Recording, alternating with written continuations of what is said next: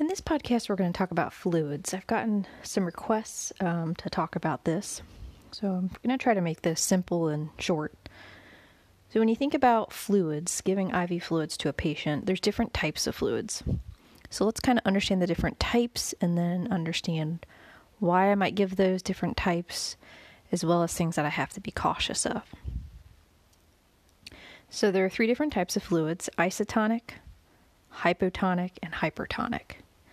And when you think about IV fluids, um, you see that word tone in them in the, the different classes or types. So it's it involves the tonicity of the fluids, and we think about the osmolality or osmolarity of the blood. Um, don't try don't get too caught up in osmolality versus osmolarity. A lot of times they're used interchangeably. From a nurse's standpoint, that just tells me the concentration of things. So, the way that we describe those fluids, we're comparing the osmolarity or concentration of the fluid in that bag of IV fluids to the fluid in the person that I'm taking care of. You know, the person, the, the fluid in their body. So, isotonic solutions. These have the same concentration as the fluid in the body. So, we call them isotonic two class well there's really three classic examples of isotonic um, normal saline which is 0.9% sodium chloride. So we can say those interchangeably. Another example is lactated Ringer's. And then another one is D5W which is dextrose 5% in water. So if we were to give these fluids to a patient since it since the fluid concentration matches the concentration of the fluids in the patient's body, it's not going to cause any shifting of fluids. So we're just pumping these fluids in their vessels and we're increasing the vessel volume. That's all we're doing. So classically, these are used for patients who have lost volume, whether they've hemorrhaged, you know, they've gone to surgery, they've lost a lot of blood, fluids, um, maybe they've been vomiting, maybe they've had diarrhea. And we they've just lost volume. They haven't been able to drink enough and replenish that volume. So we want to replenish that via IV fluids. The doctor would typically or the healthcare provider would typically choose isotonic.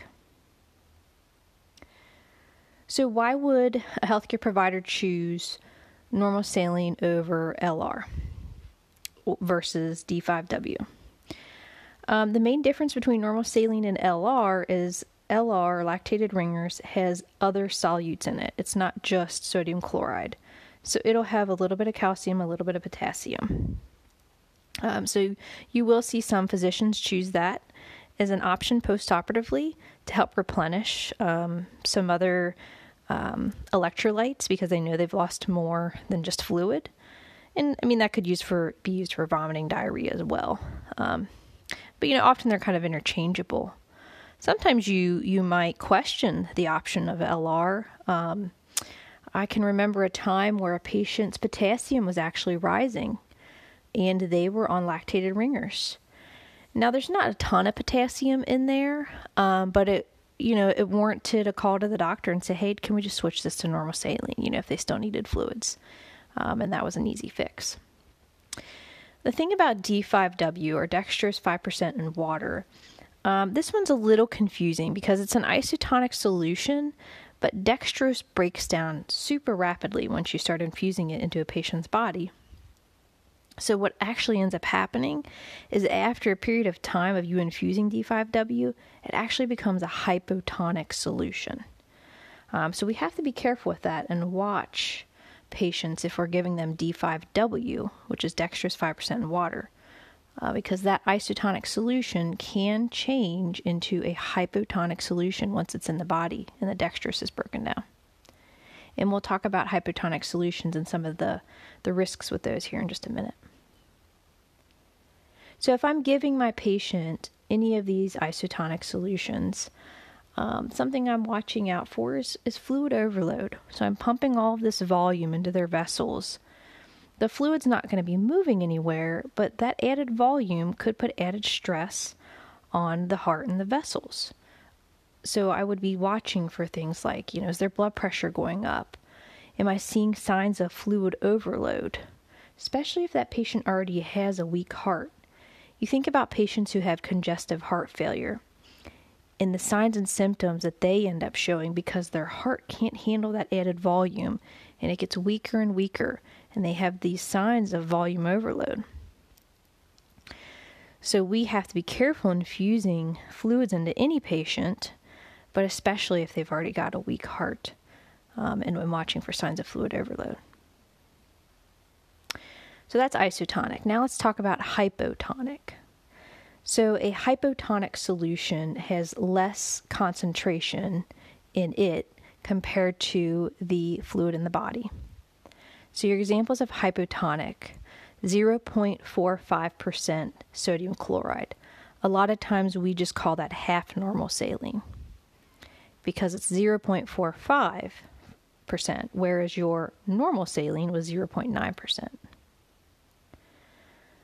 And there actually is another example of a hypotonic solution, and it is 0.2% sodium chloride. And sometimes we'll call that, you know, one fourth or quarter normal saline. Um, so that's I haven't seen that used in practice ever. Um, but again, you know, I don't, I didn't work everywhere. Um, but that one's not quite as commonly used. But do know that it's out there. Um, it might be something more popular, maybe pediatric population to Peds is not my background, so maybe I don't know. Maybe you see that more in pediatrics. But so those are our two options uh, for hypotonic, and sometimes, um, like you'll hear, we'll add dextrose to solutions. Like you'll hear someone say that patient's getting D5 half normal saline. Technically, we'll say that that's a hypotonic solution. I've seen, I've looked at various resources, and I think people say different things about like D5 and a half and D5 normal saline. They say different things about what type of solution that is because dextrose being so weird with it breaking down in the body. And I think that everyone has a various opinion on that depending on the resource you look up. But I've seen in quite a few um, that they label D5 and a half normal saline still as hypotonic because that has it has that half normal saline in it.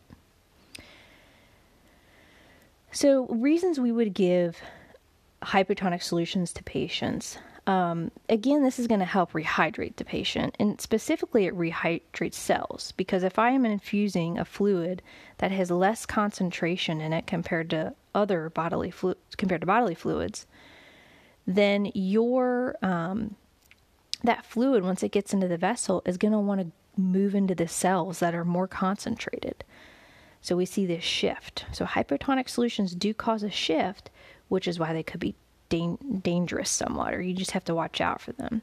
So they cause fluid shifts. Um, typically, you're not going to give a hypertonic solution for a long time. It's going to be for a short period of time for a quick fix uh, because we know that it could start causing the cells to swell. It's pushing fluid in the swell, pushing fluid into the cells, causing them to swell and when you're talking about brain cells, that could be dangerous. So we watch out for things like swelling of the brain.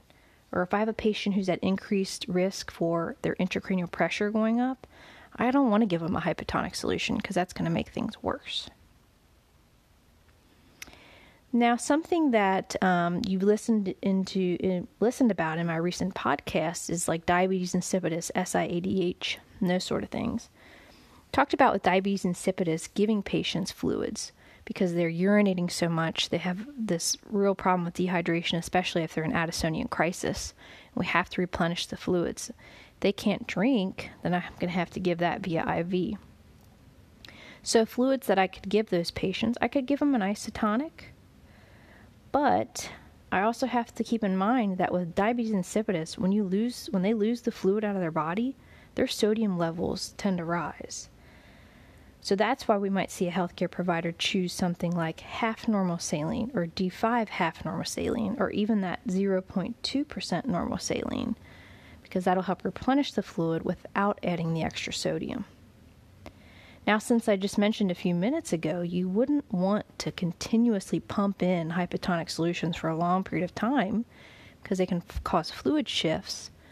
What we might see happen in the patient who has diabetes insipidus, once that sodium level starts to normalize, you might see the healthcare provider then stop a hypotonic solution and either start an isotonic if need be, or maybe by that point the patient's stable enough and they can just drink in their own fluids and we can monitor that. So then finally, we've got hypertonic solutions. Hypertonic solutions, again, depending on where you work, um, they're not used quite as often. Uh, but the the main one that I can think of is three percent sodium chloride. So here, this fluid is more concentrated compared to the fluid in the patient's body. Um, I know that there's another higher level of percentage beyond 3%. I'm pretty sure there is. I can't remember what the percentage is, though. Um, but, but 3% sodium chloride, most common one you'll see out there. So, because it's more concentrated of a solution, when I pump that into the patient's veins, it's actually going to cause this osmotic pool and pull fluid out of the cells. So this is given to the patient who's got cerebral edema because we got to get fluid out of that cell so that they can get rid of that fluid because they've got swelling on the brain, increased intracranial pressure. So, so if you work in neuro or neuro ICU, then you might see hypertonic solutions used more frequently uh, for, for that reason. Because this causes fluid shifts, this type of fluid does, again, I'm watching the patient closely. So that's kind of my recap of the nitty gritty of IV fluids. Um, I, you know, I think it's you know even though as the nurse you're not ordering the fluids, you will make recommendations for fluids. You will have to catch and question fluids, like the example I gave when I questioned my patients just getting LR, something as simple as that. But because of the knowledge I had, I questioned it with a patient having a rising potassium level. So I hope you find this helpful.